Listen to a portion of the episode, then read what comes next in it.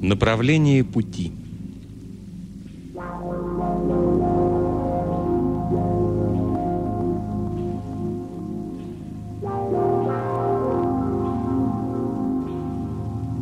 Дерево стоит чуть южнее поворота на шоссе номер 18 штата Орегон. В прошлом году оно утратило одну из самых крупных своих ветвей, но выглядит по-прежнему могучим. Несколько раз в год мы проезжаем мимо него, и каждый раз оно представляется нам в высшей степени достойным воплощением теории относительности.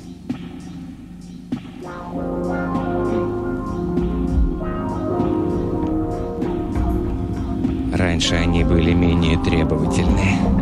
Разве что порой пустят лошадь галопом, да и то редко. Чаще же их лошади шли шагом или неторопливо бежали трусой. Но для меня истинным удовольствием было постепенно приблизиться к какому-нибудь пешеходу, когда достаточно времени, чтобы завершить это великолепное действие как следует. Человек идет, старается вовсю, быстро перебирая ногами, размахивая руками, и, как все люди, смотрит чаще всего на дорогу или вдаль на окрестные поля, реже прямо на меня а я между тем приближаюсь к нему, неспешно, неуклонно, постепенно вырастая и безукоризненно синхронизируя скорость приближения и скорость роста. И вот, наконец, превращаюсь из крошечной черточки на горизонте в громадное дерево. 60 футов в те дни. Неожиданно оказываюсь в двух шагах от него, возвышаюсь и нависаю над ним мрачный, величественный, накрывая его своей густой тенью. И все же люди совершенно меня не боялись. Даже дети хотя дети глаз не могли отвести, когда я проходил мимо них во всей своей красе, возвышался над ними, а потом начинал постепенно уменьшаться. Порой жарким полуднем кто-нибудь из взрослых людей останавливал меня и должился, прислоняясь ко мне спиной, и лежал так час или больше. Я не возражал. У меня отличный холм, хорошо освещенный солнцем, свежий воздух, приятный ветерок. Отсюда открывается прекрасный вид, так что я совсем не против постоять на месте часок-другой или даже весь день. В конце концов, состояние покоя лишь относительно. Достаточно взглянуть на солнце, чтобы понять, как быстро ты идешь. К тому же еще и растешь постоянно, особенно летом. Но я всегда бывал тронут тем, когда верчивые люди прислонялись ко мне, позволяя мне опираться об их теплые спины, а порой и крепко засыпали у моих ног. Мне они нравились. Они, правда, редко делали для нас, деревьев, что-нибудь полезное, в отличие от птиц, но я, безусловно, предпочитал их белкам те дни они обычно ездили на лошадях, что было, по-моему, довольно весело. Особенно я любил детский галоп и стал большим знатоком этого аллюра, в котором плавные ритмичные движения сопровождаются попеременным уменьшением и увеличением в размерах и топотом копыт, похожим на плеск крыльев, что дает практическое ощущение полета. Быстрый галоп менее приятен, слишком резкие движения, слишком громкий топот.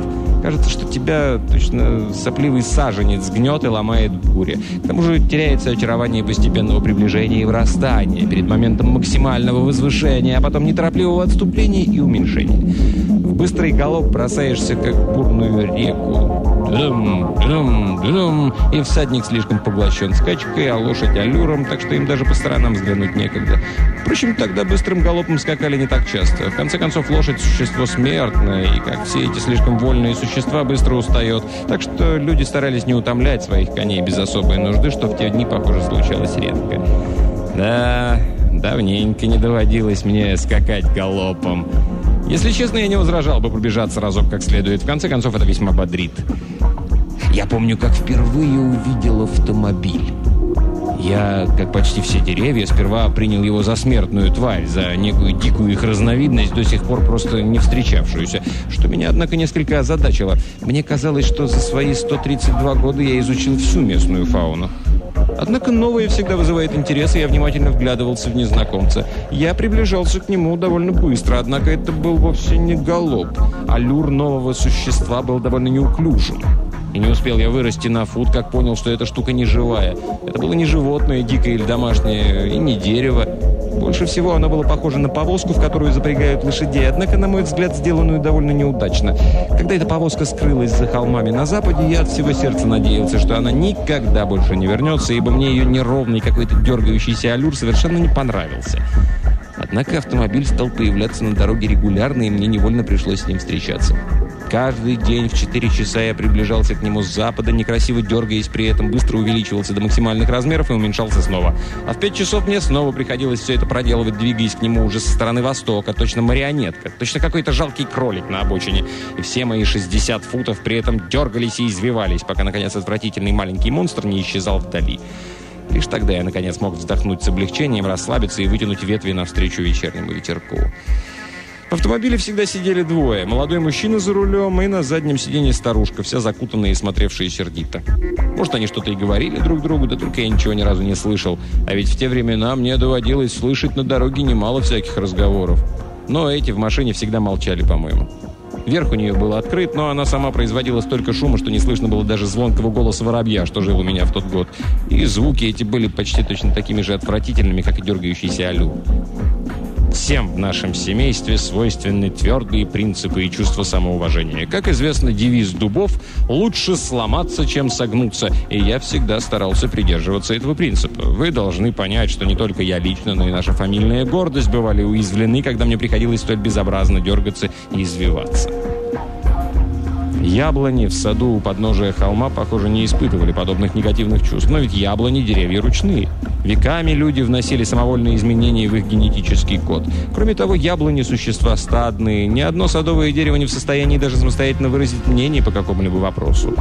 Свое же личное мнение я держал при себе. Но был очень доволен, когда автомобиль перестал нас терроризировать. За целый месяц он не появился ни разу, и целый месяц я спокойно и охотно шел навстречу людям, бежал навстречу лошадям и даже подпрыгнул разок ради малыша, которого мать несла на руках, очень стараясь, хотя и безуспешно, чтобы он обратил на меня внимание. Однако уже в сентябре да, «Ласточки» улетели как раз недавно до, до этого события, появился другой автомобиль, причем совершенно неожиданный, заставил двигаться и меня, и дорогу, и мой холм, и сад, и поля, и крышу фермерского дома.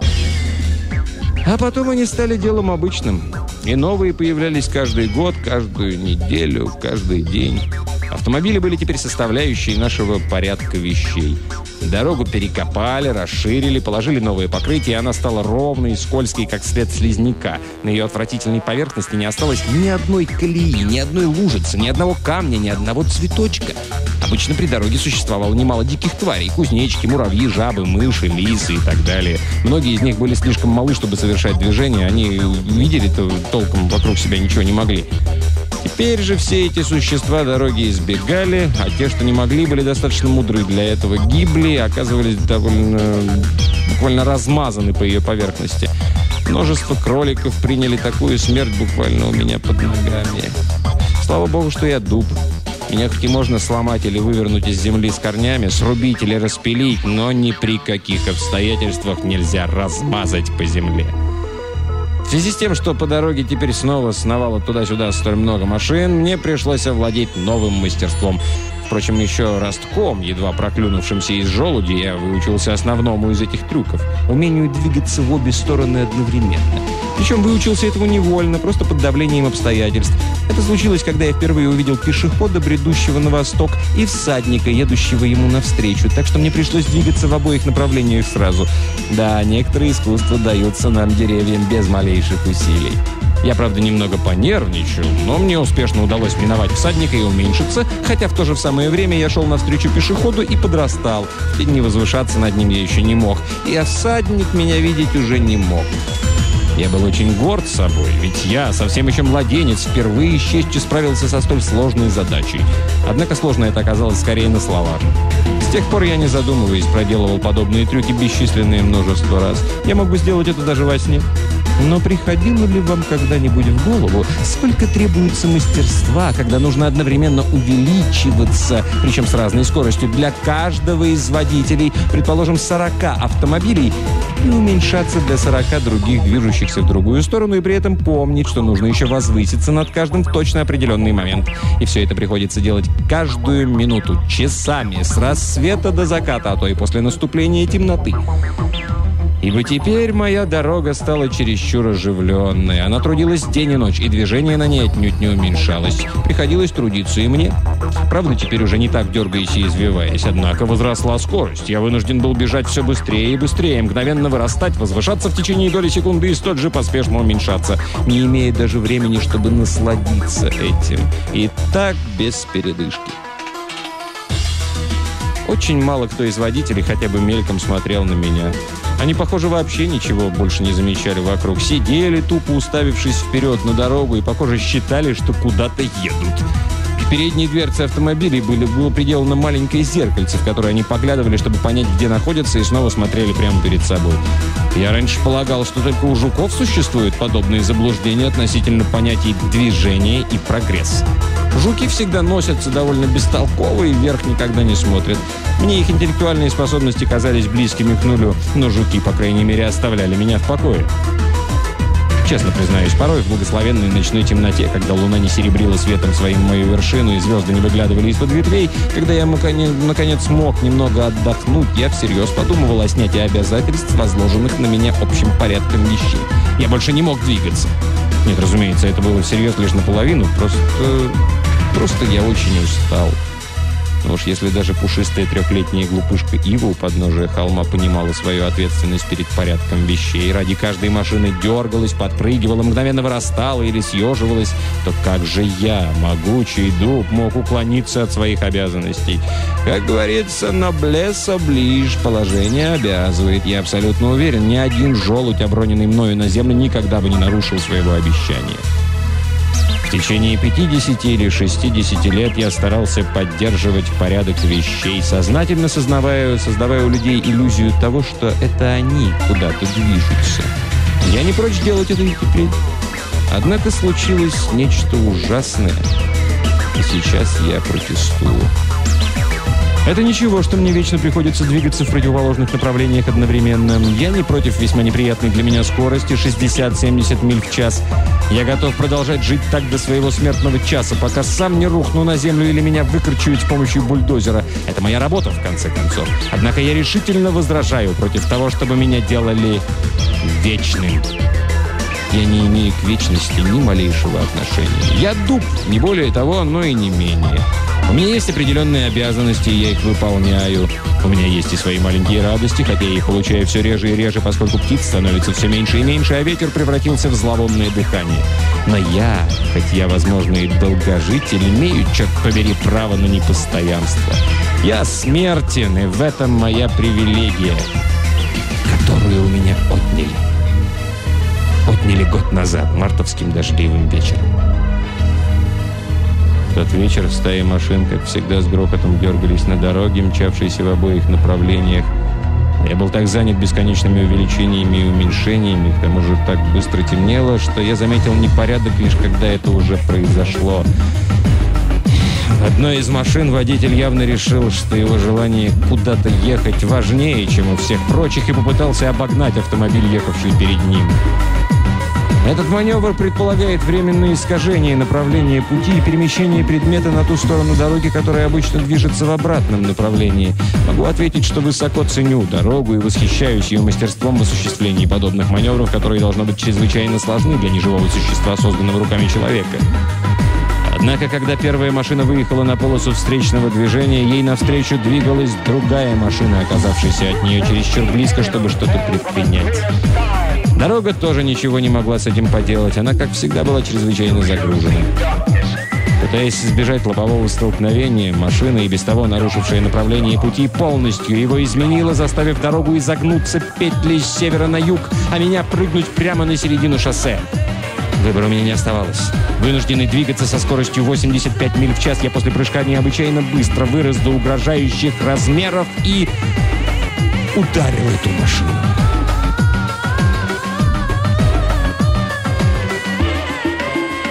Потерял значительную часть коры, что более существенно немало камбия.